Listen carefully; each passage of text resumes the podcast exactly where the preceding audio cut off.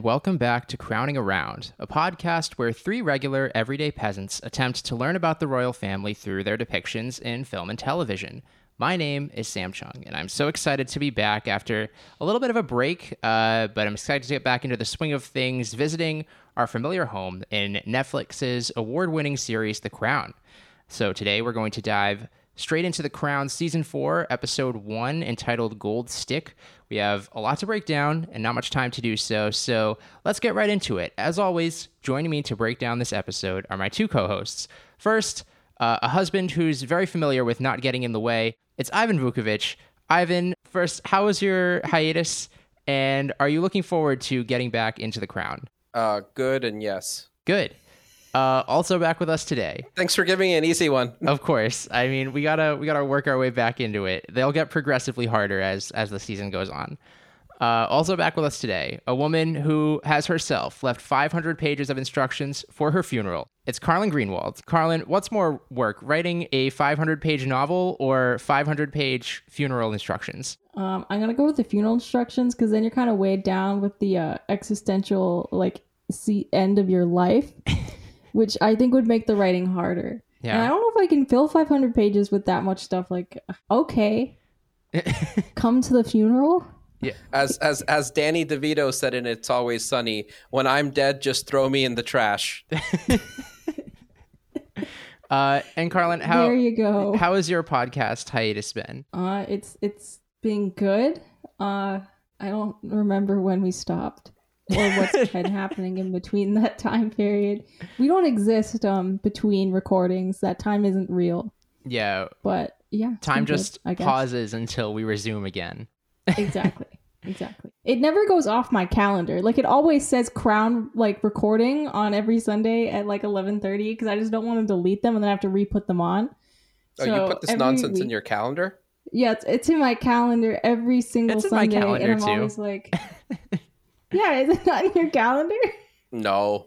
you just remember to show up. See, I would forget to show up, so I need to I need to do the calendar. I'm just so underscheduled in my social life that it's easy for me to mentally keep track of anything I have to do. Okay, Ivan. Yeah. Um. All right. Well, as always, Not to brag. as always, just want to disclaim off the top: if you came here for any sort of factual clarity about the crown or about the royal family, you've come to the wrong place because we don't know, and we don't want to look it up. So we're just gonna pretend that everything we saw in this episode is 100% factually accurate. Um, in this episode, we got a little bit. Uh, it was a weird experience because the last thing that we watched was whatever love means, which also kind of touched upon some of the things that we saw in this episode, and it did corroborate some of what we saw a little bit. But I think we can dive more into the specifics of what we saw between the two, kind of as we go through the episode. The beauty of this hiatus is that movie is like long gone in my memory. I think I still remember parts of it. This episode at the end of it made me think something that I never thought I would think, and that was, do I need to check out whatever love means again? But then I just pushed that away. Yeah, no, that's Whoa, That's let, let, let's come back to that later because I'm very curious about what made you think that. yeah. Um. All right, but I think before we dive too deep in, uh, Carlin, could you please give us just a quick recap of what we saw here in the Crown 401 Gold Stick? Okay, it- this is a long paragraph. A lot happened. I'm gonna try to be quick about it. So basically, we start off with a voiceover um, about like the Irish. I believe it's the Irish Republicans. Um, their displeasure with the crown and sort of their crown's involvement with against the Irish push for independence, against English occupation. It's kind of something that we haven't really touched base upon. It's sort of more of a for the people movement when the show is so much more focused on the royalty. So it's actually a really interesting sort of point of view to start getting. Basically, the IRA um, are saying they're going to be start taking more drastic action against the crown and England in general, and they specifically say they're going to spill blood. And then we move on to the crown and the family members just having lunch, except apparently now Charles doesn't have lunch, and uh, they're chatting about Charles being in his bachelor phase. And Elizabeth's starting to get kind of concerned. He's he's pushing thirty, and he hasn't found a wife yet, and he, he seems to just be uh, dating around and they're kind of aware that Camilla is apparently still lurking in the background, and uh, they, they need to get this this uh, this horse this train on track. And the newest person is Sarah Spencer, who is uh, I, I, she's from a rich family somewhere. She's uh she's in good standing, and so basically we see Charles go over to the Spencer estate where he meets a teenage Diana who was told to stay out of sight, but still kind of claimed she had to like change rooms and they had a little discussion and it intrigued Charles but he still goes on his date with Sarah all that sort of happening. And then at Downing Street Margaret Thatcher is elected as the first female prime minister. She is conservative and during the first meeting with Liz and Thatcher, we sort of get the idea that Margaret Thatcher wants to completely change the government and she doesn't think women are fit for office, which is all right, Margaret. If that's a, I guess we have to call her Thatcher because there's now two Margarets. Thatcher, all right, Thatcher, that's what you're going to be doing. That's cool. Um, and then Anne is uh, having problems with her husband, and it's the point where she was going to drop out of the horse Olympics riding. I'm gonna call it the horse Olympics because she doesn't think she has the confidence to do it anymore. But Philip's like, no, you're a great rider. We're very proud of you. And he gives a very nice pep talk that he never gives Charles. Oh, Dickie and Charles have an argument while Charles is fishing in Iceland. He's basically like, you gotta stop seeing Camilla. Like, and Charles is like, you don't care about my happiness. And then they hang up. And then Dickie gets on a boat and gets blown up by the IRA. So guess that won't get resolved.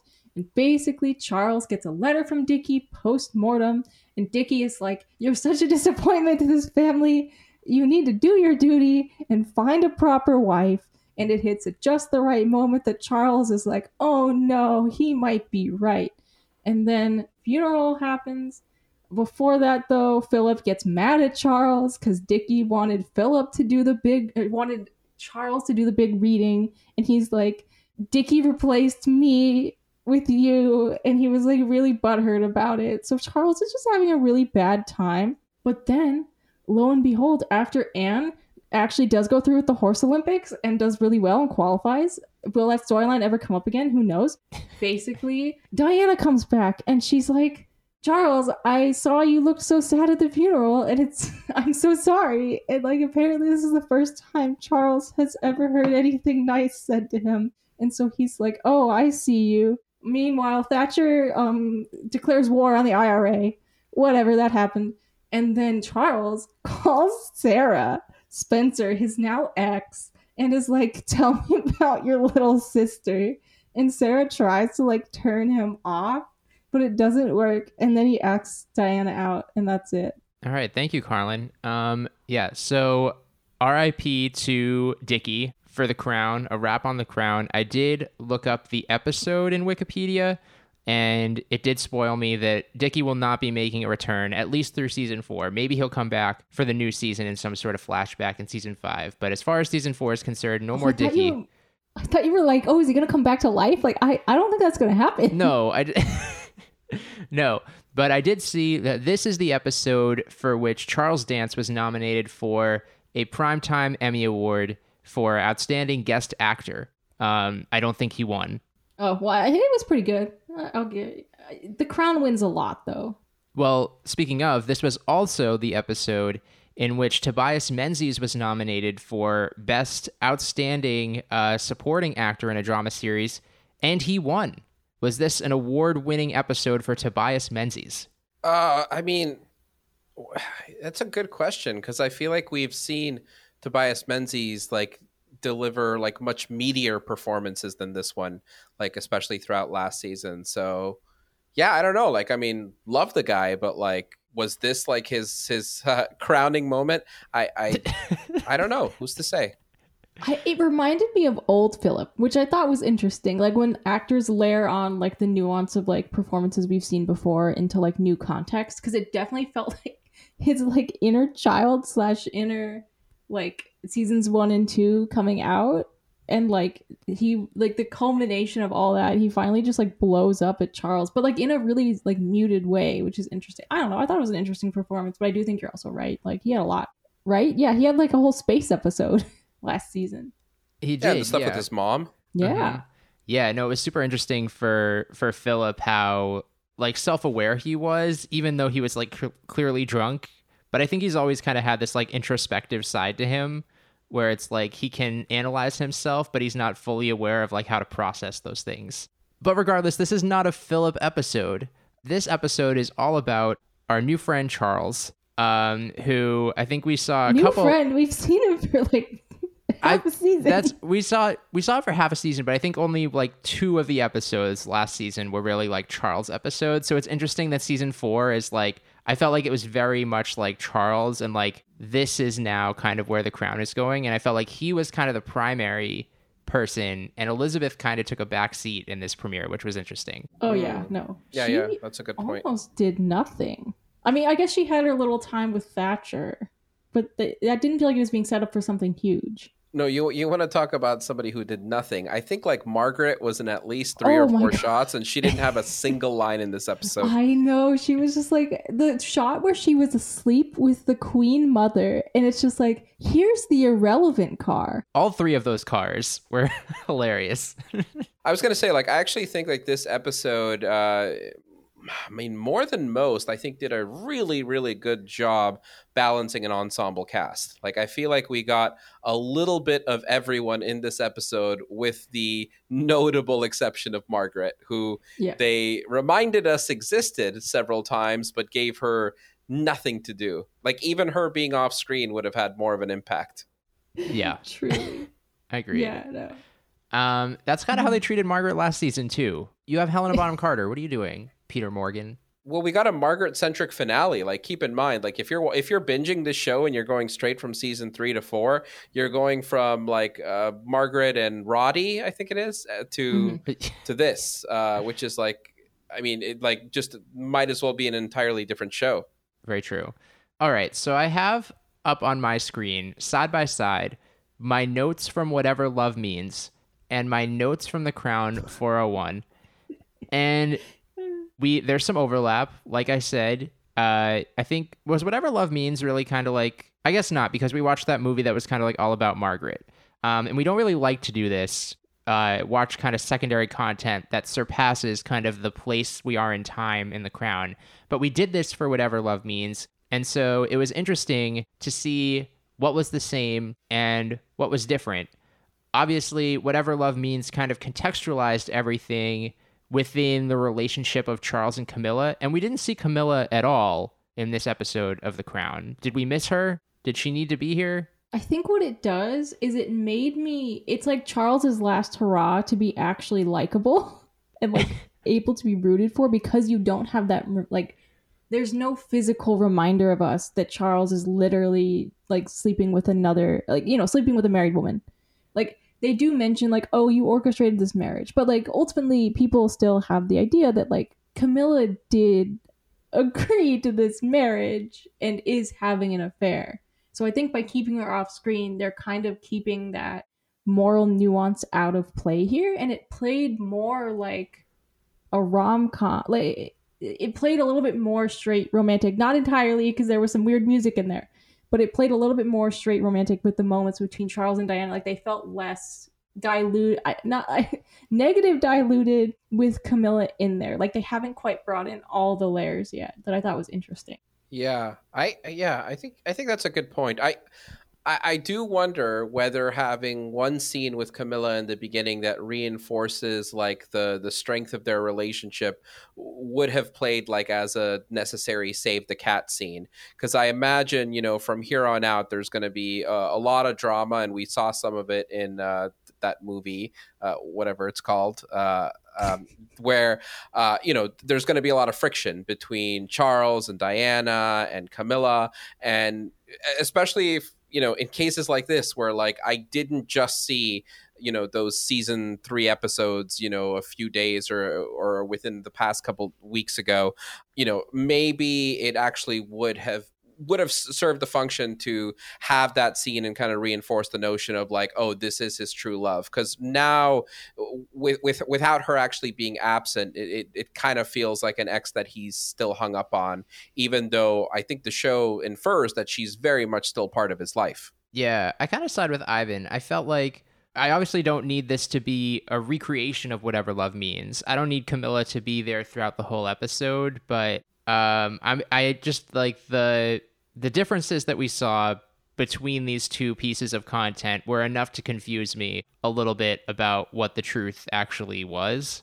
And I think we can kind of work through these scenarios. But I think to start off with, I did think it was fun that we see everybody at lunch, except for Charles, gossiping about Charles's dating life, which we saw in Whatever Love Means, uh, including Peggy Guinness, played by Hayley Atwell. Hayley Atwell. Her name wasn't actually Peggy Guinness. Misspelled. I put Peggy. I put Peggy Carter Guinness because, but that's definitely not right. Hayley Atwell. That's close enough. Close enough. But yeah, it was fun seeing uh, the family just gossip about Charles. I want to know about this Borgia. Like, what what are the Borgias doing in the 20th century? Yeah, and I will say this though, like whatever love means did fill in some gaps. Like that that movie fleshed out like a lot of what happened in between the end of season 3 and the start of season 4 because I think only maybe like the what the last 20ish minutes of that movie like surpassed the end of season 3 Uh, or like what what what we, what we had or or like her had surpassed like what would have been the start of season 4. Yeah, I can only think of one scene that was the same, and it's that Diana at the horse races like scene. That's the only one I remember that was like you. They had like the exact same scene play twice. Otherwise, it felt like it was all stuff before. Wait, did that play out exactly the same way? I thought Pretty much. In this one, Diana stopped a car. Yeah, but but in, in whatever love means, which we really should not be spending too much time talking about right now. But I remember like them being uh, set up like to meet, rather than it just kind of happening by pure accident. Oh yeah, so that's what we'll never know. I'm I'm on the I'm on the team. But I don't think Camilla actually set them up, but whatever, y'all. I don't know. All right, let's talk about the Emmy award winning series, The Crown. Yeah, let's do well, I just want. There were a couple. So there were a couple Um, scenes that were the same. no. There was.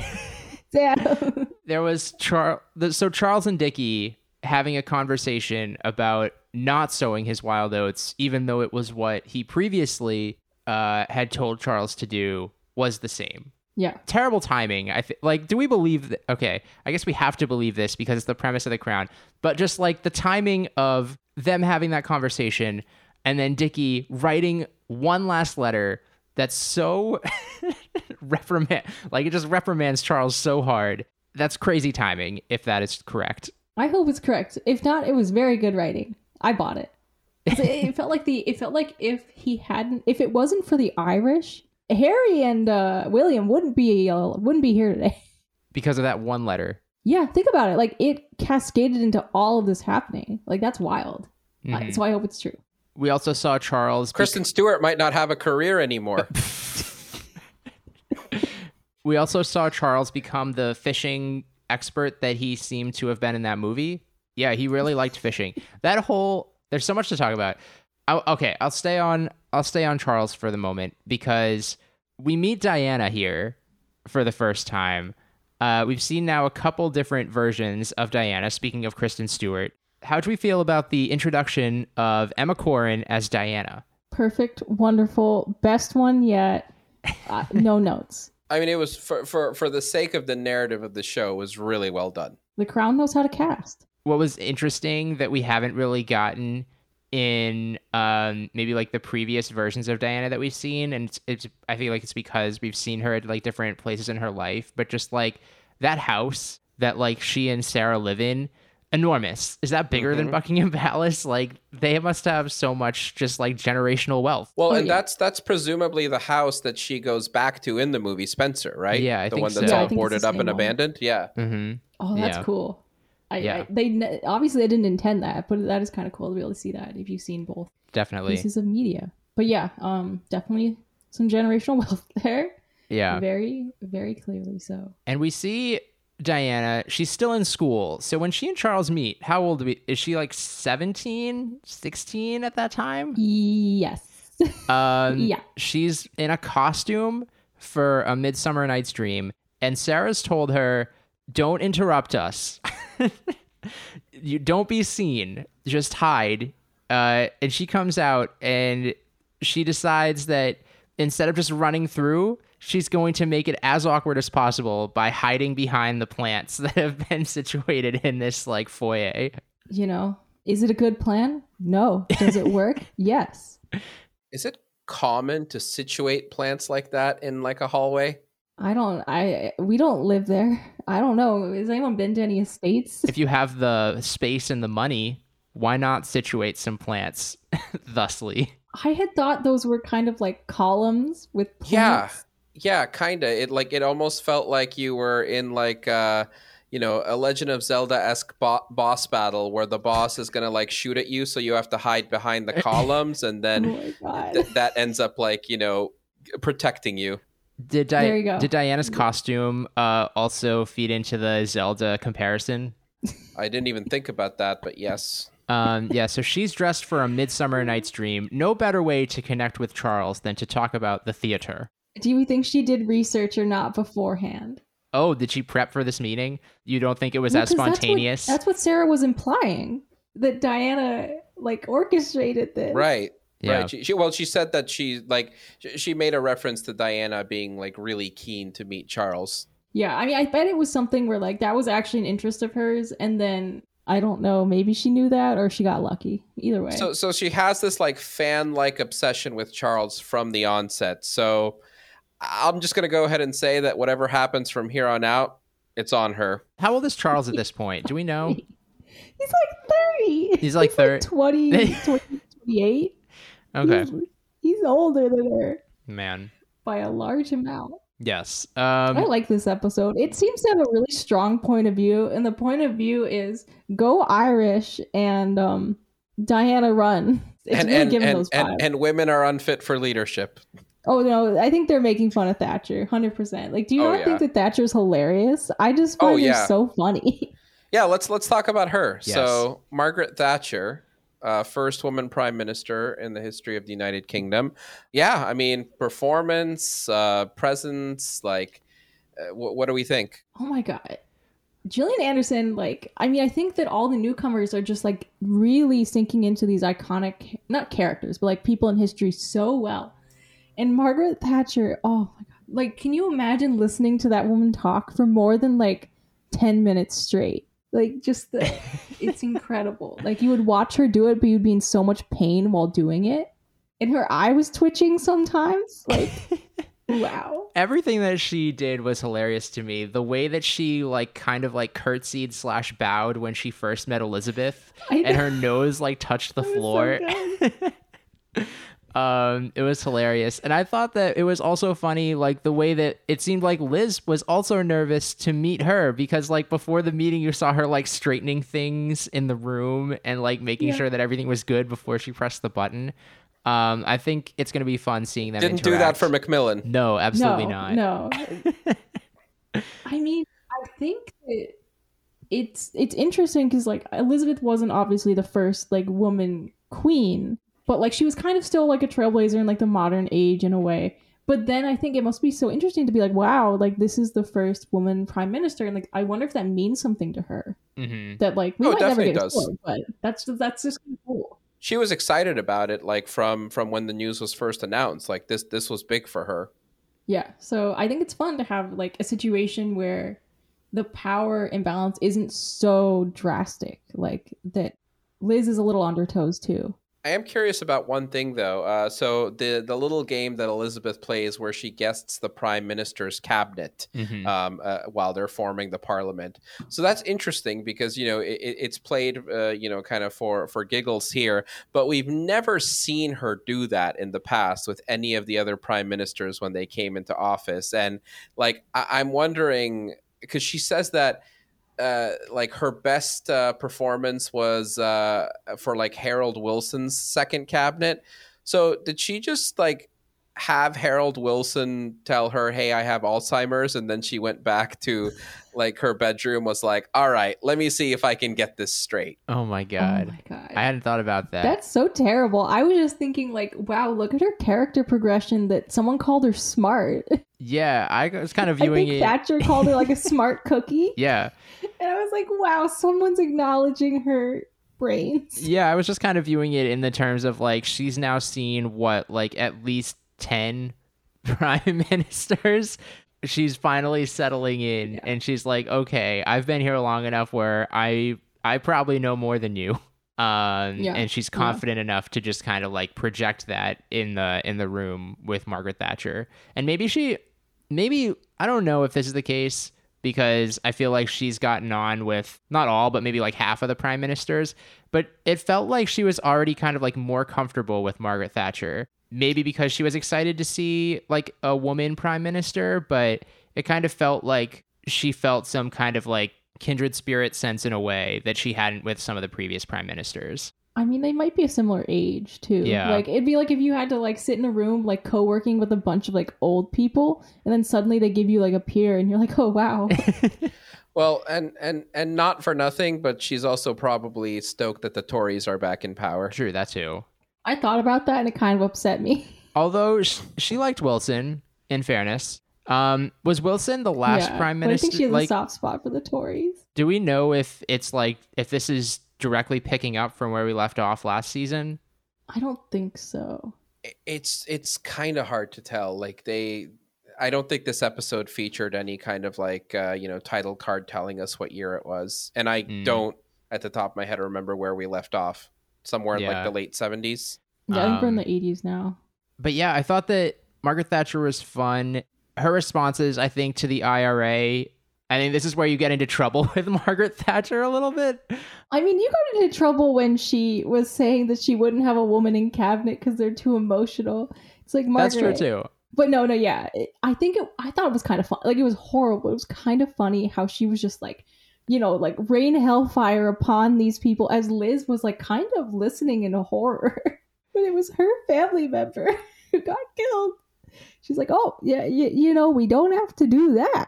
Yeah, I, I think between the beginning and the end of this episode, Liz went from like excited about Margaret Thatcher to somewhere between cautiously optimistic and nervous. But she'll be a fun prime minister. I think she'll make an impact in some way. I think she'll be a fun character for sure.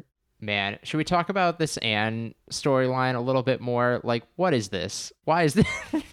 Why is this I here? mean, it was a nice two scene arc. It was like I think it was. I actually was inter like I was invested during the little horse competition, but the, it didn't feel. I wish they had set this up in last season when I feel like they had room yeah, to give like Anne's emotional storyline, not necessarily the horses. It- it- it- we don't need more horses. I watched this episode twice, um, and Carlin, you were actually with me in person the first time. yeah, I was the did. I watched time it twice too. Yeah. Yeah, so it was the fir- first time uh, you and I got to uh, sit down and watch a Crown episode together, which was great. Um, But uh, I went back and you know rewatched it a little closer to this recording, and uh, I, I don't think I said this the first time, but uh, at the conclusion of Anne's little like performance, I just you know said out loud to my wife like I, I cannot think of a sport that's less exciting to watch than what I just witnessed. I see. I think I was invested in Anne to where I was excited about it. And granted, I don't know how you lose. Like, is it if the horse doesn't clear the fence? uh, yeah, it seems Yeah. very binary. yeah. I think so. I, I don't know where. No, you know what? I was talking to people who do this kind of horse stuff, and I guess they literally get judged on like if your shoe fits right and if your horse is really pretty, and like it's that's where a lot of the points come from. I What? guess this is like rich I mean, people horse games. I- yeah. I get it. I get it. Like there's probably like a lot of like subtlety and craftsmanship and mechanisms to it, but like this is like the ultimate like uh, you know, we got to eat the rich sport. Like th- this is the kind of nonsense that makes you go like uh, these aren't human beings. They're just kind of in their like living in the clouds somewhere. All right. We're gonna get a bunch of horse girls. We're gonna get mad at you, Ivan. Oh my god. Is she officially like an Olympian? Like she went to the Olympics for this? Or like she was just training to go I to the. Olympics for this? I think she's actually more impressive than Charles, but we'll just never see that. Philip's right. Philip's right to choose this kid, but also the the contrast. What is the name of this sport? Um, Hunter The formal riding or name. something like that. Hunter riding? I think it is. If you Google like horse jumping hunter style or something like that, I don't know. I wasn't paying enough attention to this conversation I was having. Okay, but so Um, so here's the thing, Carlin. You just said that like this makes her more impressive than Charles, but like Yeah. what what what the hell is. Hunter writing? Like like like I- be honest. Like be be honest. Be honest. Be a honest. horse. Be honest. Would you rather? Would you rather? Fi- Yes. uh, would you rather find five dollars on the ground or have your local hunter riding team win a championship? Look, would I rather have the five dollars? Yes. But apparently to other people, this is really impressive. Okay, And I me, don't let- think hold on. Charles does he Hold doesn't do on, anything hold with on. polo. Hold on, let me ask you another question. Would you rather find one dollar on the ground or have your local hunter riding team win a championship? Do I get anything if the hunter team wins? Yeah. oh, what- No. Counter counter question. What's the name of your local hunter rider team? I didn't say I know where these people are. I think they're in like I was in Canada when they were talking about What- this. what I is- think this might be What is their mascot? I don't know, guys. You know what? I think my local riding it used to be in Palos Verdes because I lived in Manhattan Beach. But we don't need to talk about this. Oh wait, you actually We're about to know. Wait, you actually know that you have one. I was just saying hypothetically. Yeah. Okay, so this this this makes this hypothetical scenario even better. Okay, so I will pose you this question now: Would you rather find a quarter on the ground than have your local hunter riding team win a championship?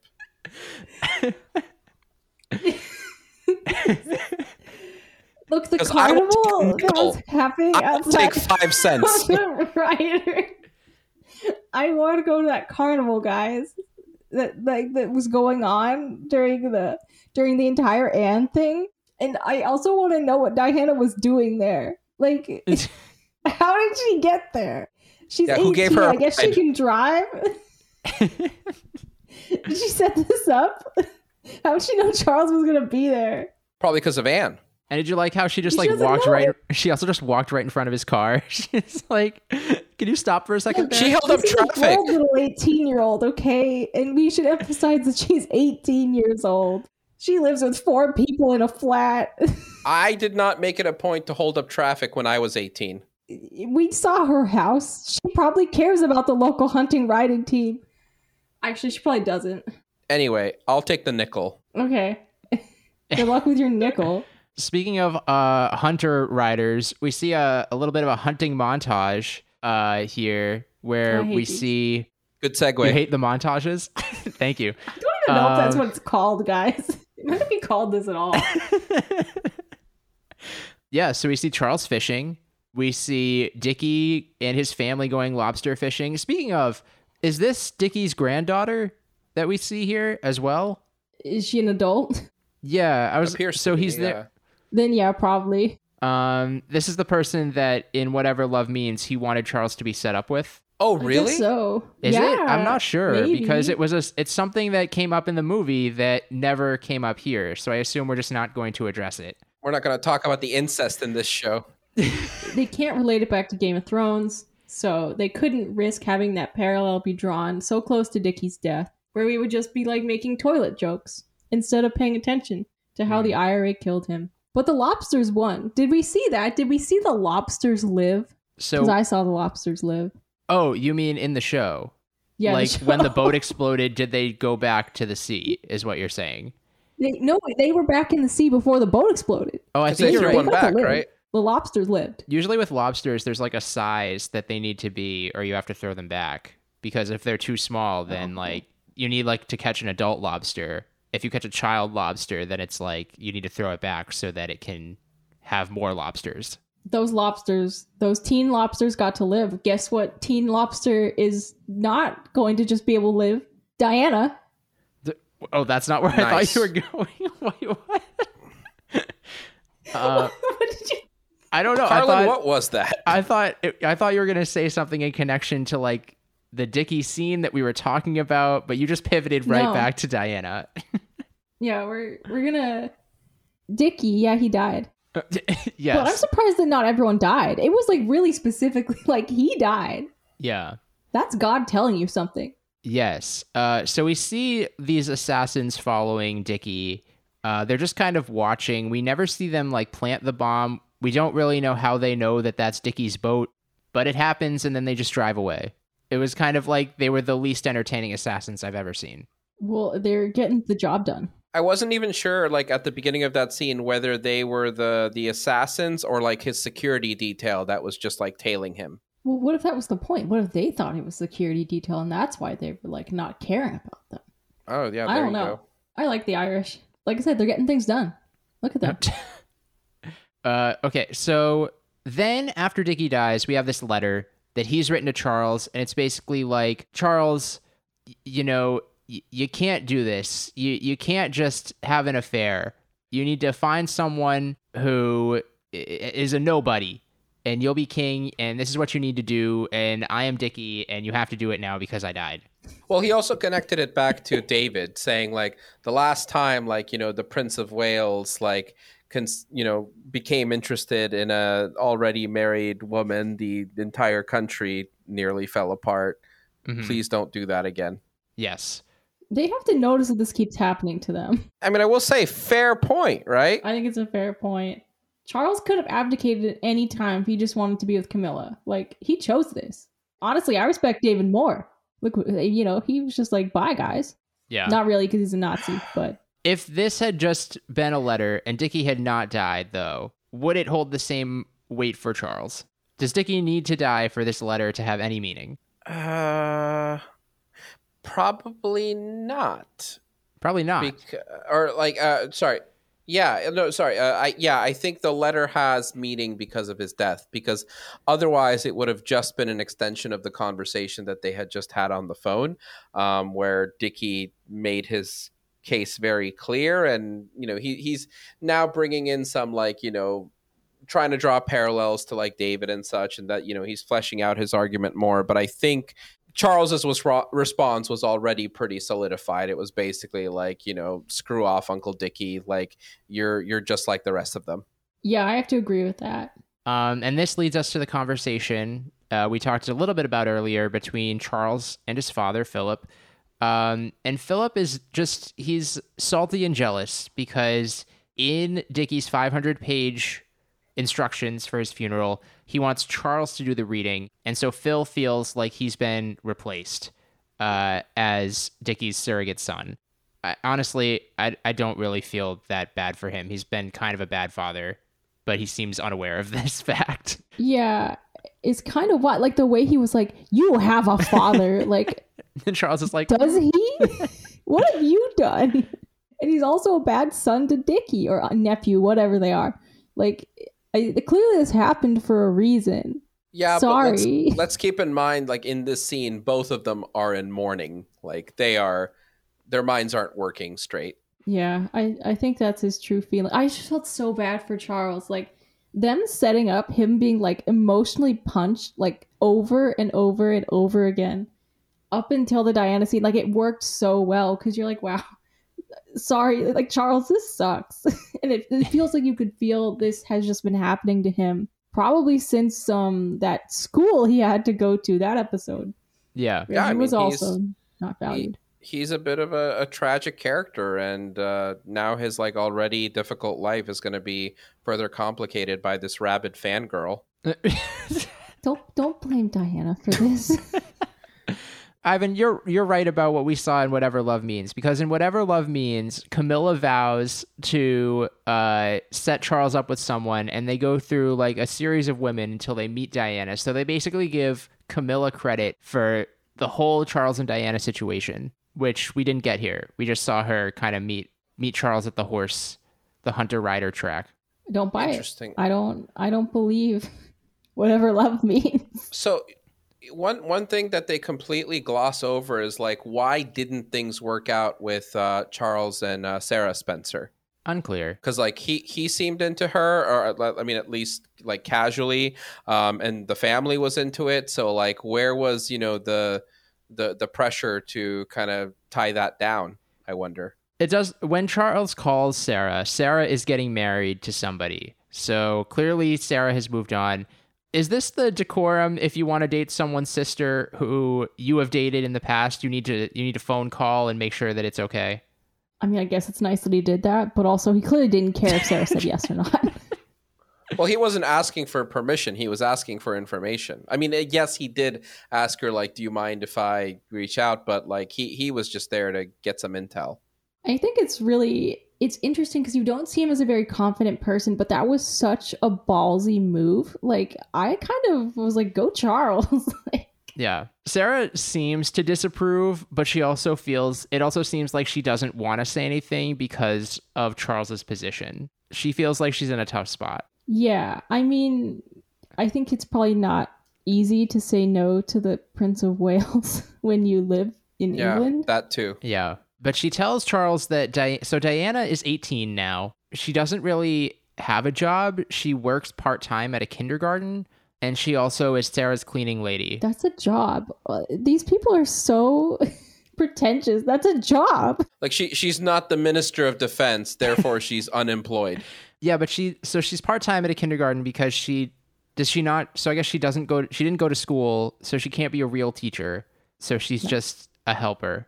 She's like a teacher's aide. And also, we learn that people in the family call her Dutch because she's always acted like uh, she was destined for greater things. And that's what Sarah shares with Charles. And Charles is like That just it. reminds me of like Belle from Beauty and the Beast. Like when you go singing on a mountain, like I hate this town. I'm gonna get out. Wait, but but explain it to me. Like why why does Dutch imply that? uh, it sounds like it's Um, short for it's like Duchess. Duchess. Yeah. oh, okay.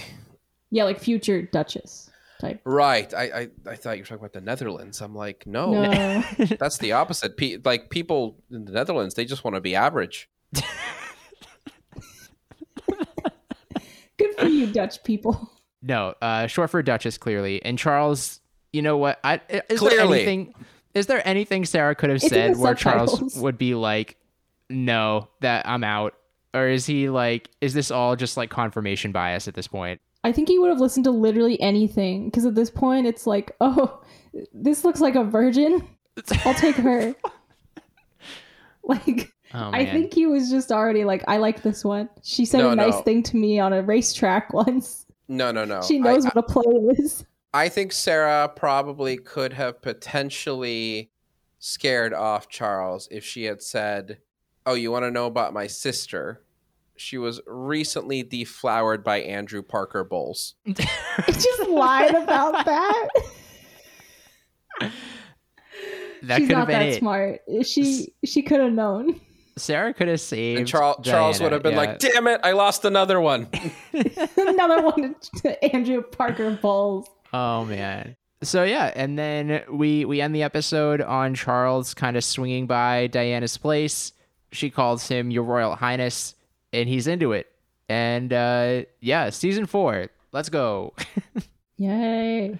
uh, anything we missed here in the premiere episode of season four? How uh, and how do we think this ranked compared to the other premieres? I really like this. That a Oh, lot this happened. Was, this was great. Like this was probably one of like the most well crafted Crown episodes. Again, again, like they they used the ensemble cast just perfectly here. Like uh, uh, setting Margaret aside, hopefully we get more of her, you know, in an episode or two. But uh, yeah, like I I like. I, I agree with uh, I, I forget who which of you two said it, but kind of the shift uh, in like Charles now kind of being the name uh, the, the main character was pretty apparent here but nevertheless like it, it still felt like every other character had at least you know one or two moments to shine. And like they, they juggled a lot here between the assassination of uh, you know Dickie all the Charles and Camilla and Diana stuff uh, Margaret Thatcher. Like this episode just like accomplished a lot. Mm-hmm. Yeah, it was definitely one of the more well balanced uh premieres that we got. I would say this probably along with like the the like series premiere, definitely top 2. Definitely like top half of the four that we've seen so far. I think Yeah, it's I my mean- favorite one. I mean, last season's like uh, just started with such a sleeper of an episode that I feel like even even just in comparison, like this one was a triumph. Yeah, and then season 2 we had the whole like flashback scenario which we were kind of like why are they using this strategy, this narrative structure? Mm-hmm. So it's been a minute, but uh, as always, we like to identify any kinky moments that we saw in the episode. And since this is Netflix, uh, they don't slouch when it comes to kinky moments. That brings us to our next segment, the Kinky Crown Award. Carlin, uh, did you have any nominees this week for the Kinky Crown Award? It's so bad how much I wasn't thinking of that. But the moment where Philip got so mad at Dickie about sowing the oats, I just thought that was funny. Like we added another man into Charles's sex life. What? No. No. What do you say? There wasn't that much this episode. Yeah, but that uh, but no. That's No. that's not the solution. That is the solution. I'll keep thinking, but go ahead, Sam. Okay, I thought that uh, you know Diana coming out wearing only vines and Charles being into it. That was kind of a kinky moment. All right. I've got one and I think this this might be the in, in a in a like crazy twist, I think I might have the only legitimate one here. Oh, okay. Okay. Please share. The comment that Sarah made about uh how all of the uh, school children's dads like Diana, Oh. That's pretty straightforward, but okay. Uh, and she's probably not wrong. meaning there's actually something there. Uh, no, well, not there, but well, uh, you know what? I'm just gonna leave it. Sure. All right. Well, this has been our final ever Kinky Crown Award. wait, this wait, wait. episode What, just ab- didn't what about? have anything. This is a love triangle season. There's gonna be more. Uh, was there any sapphic energy between Margaret Thatcher and Queen Elizabeth? Oh yeah, absolutely. But um, my actual pairing doesn't actually show up until later, so Oh, until later. Okay. that'll that'll come up later. Okay. Uh, Sam, what was your nomination? Vines. Yeah, Diana's Midsummer Night's Dream costume. I'm gonna change mine to Thatcher and uh, Liz. I like that. I'll vote for the vines. Ivan, I was gonna vote for yours. All right, I'll vote for mine as well. Okay. Uh, the, the the the the the teacher porn fantasy there.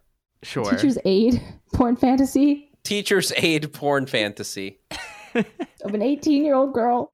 All right. Uh, cool. So that's uh the Crown, season four, episode one. Any any final thoughts here? Uh, on the premiere here. Um, yeah, I'm really looking forward to just like shit talking Diana all season and having Carlin get riled up.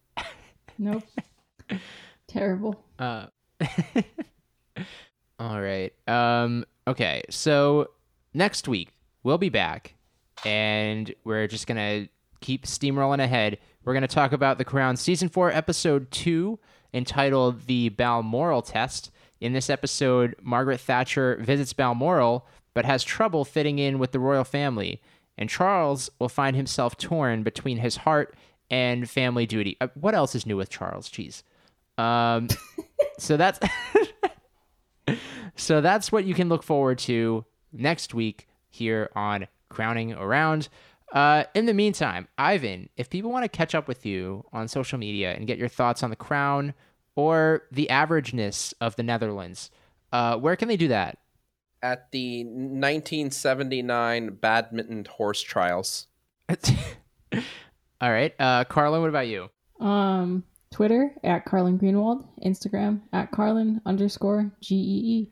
All right. You can find me on Twitter at Sir Sam Chung. But the best place to reach us if you have any thoughts or, or comments or concerns or uh, anything like that about the crown or the royal family that we can't answer is on Twitter at Crown Around Pod. And in the meantime, thank you all for listening, and we'll see you next time. And God save the Queen. God save God the Queen. the Queen.